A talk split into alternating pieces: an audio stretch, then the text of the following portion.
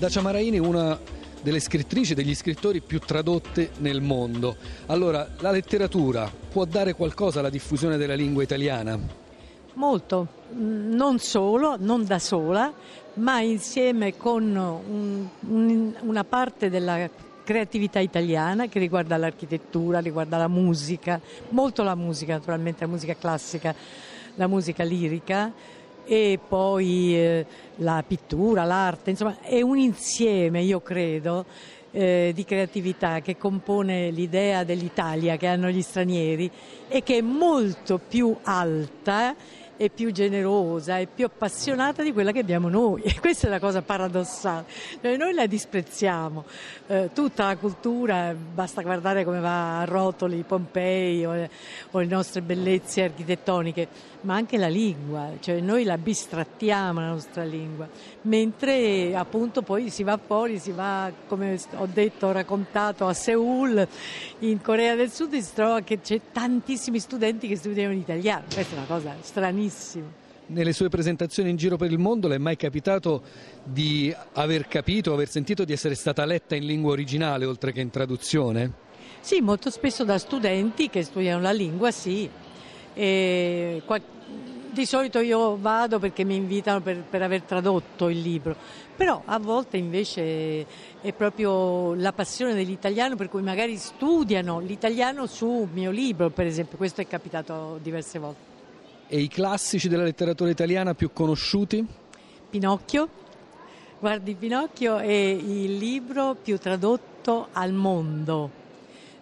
Ancora, ancora oggi. E questo mi fa piacere perché fra l'altro la lingua di Pinocchio, di Collodi, è bellissima. È un bellissimo toscano, molto leggero, molto aereo, molto fresco, eh, non letterario, non pedante, nello stesso tempo profondo, intelligente, chiaro e, e Pinocchio è il, più, è il più tradotto di tutti. Poi dopo, certo, per esempio Dante si fa fatica perché è un italiano molto più difficoltoso, eh, però per esempio, non so, eh, San Francesco, il suo cantico della creature è tradotto, è tradotto più di quello che noi pensiamo. Perché poi passano anche, bisogna dire, anche queste grandi idee, no? l'idea che Francesco chiami sorella morte, la chiami sorella, Beh, insomma è una cosa di grande modernità, non è soltanto un fatto letterario. Un classico del Novecento che può fare da testimone della lingua italiana nel mondo.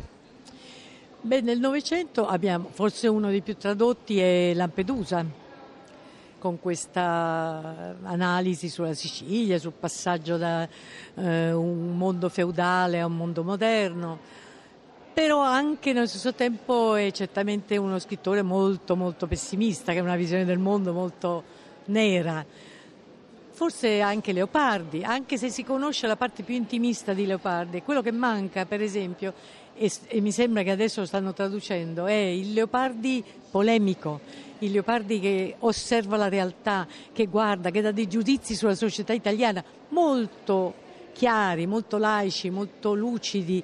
Questo per esempio manca, manca perfino alle nostre scuole, perché noi conosciamo la parte più, dire, più intimista, più, più triste di, di, di, Leopardi e non conosciamo quella parte lì di uomo di pensiero, di uomo intellettuale che interviene sulla realtà italiana.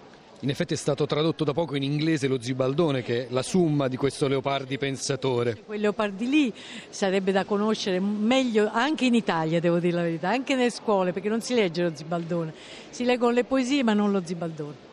Un auspicio, un augurio di Dacia Maraini per la lingua italiana del futuro? Beh, che si conosca meglio da sé, cioè che si capisca la, la profondità la ricchezza e anche la capacità di innovazione che ha la lingua in se stessa, perché la lingua si deve innovare in continuazione, non può essere legata, non è quella dei vocabolari, la lingua è in movimento, però non imbastardita.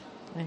La lingua deve essere eh, sì, assorbe anche delle parole straniere, ma non fino a farsene completamente eh, cambiare e modificare e perdere la sua identità, perché la lingua dei tecnocrati oggi è completamente un'assurdità, è un'assurdità.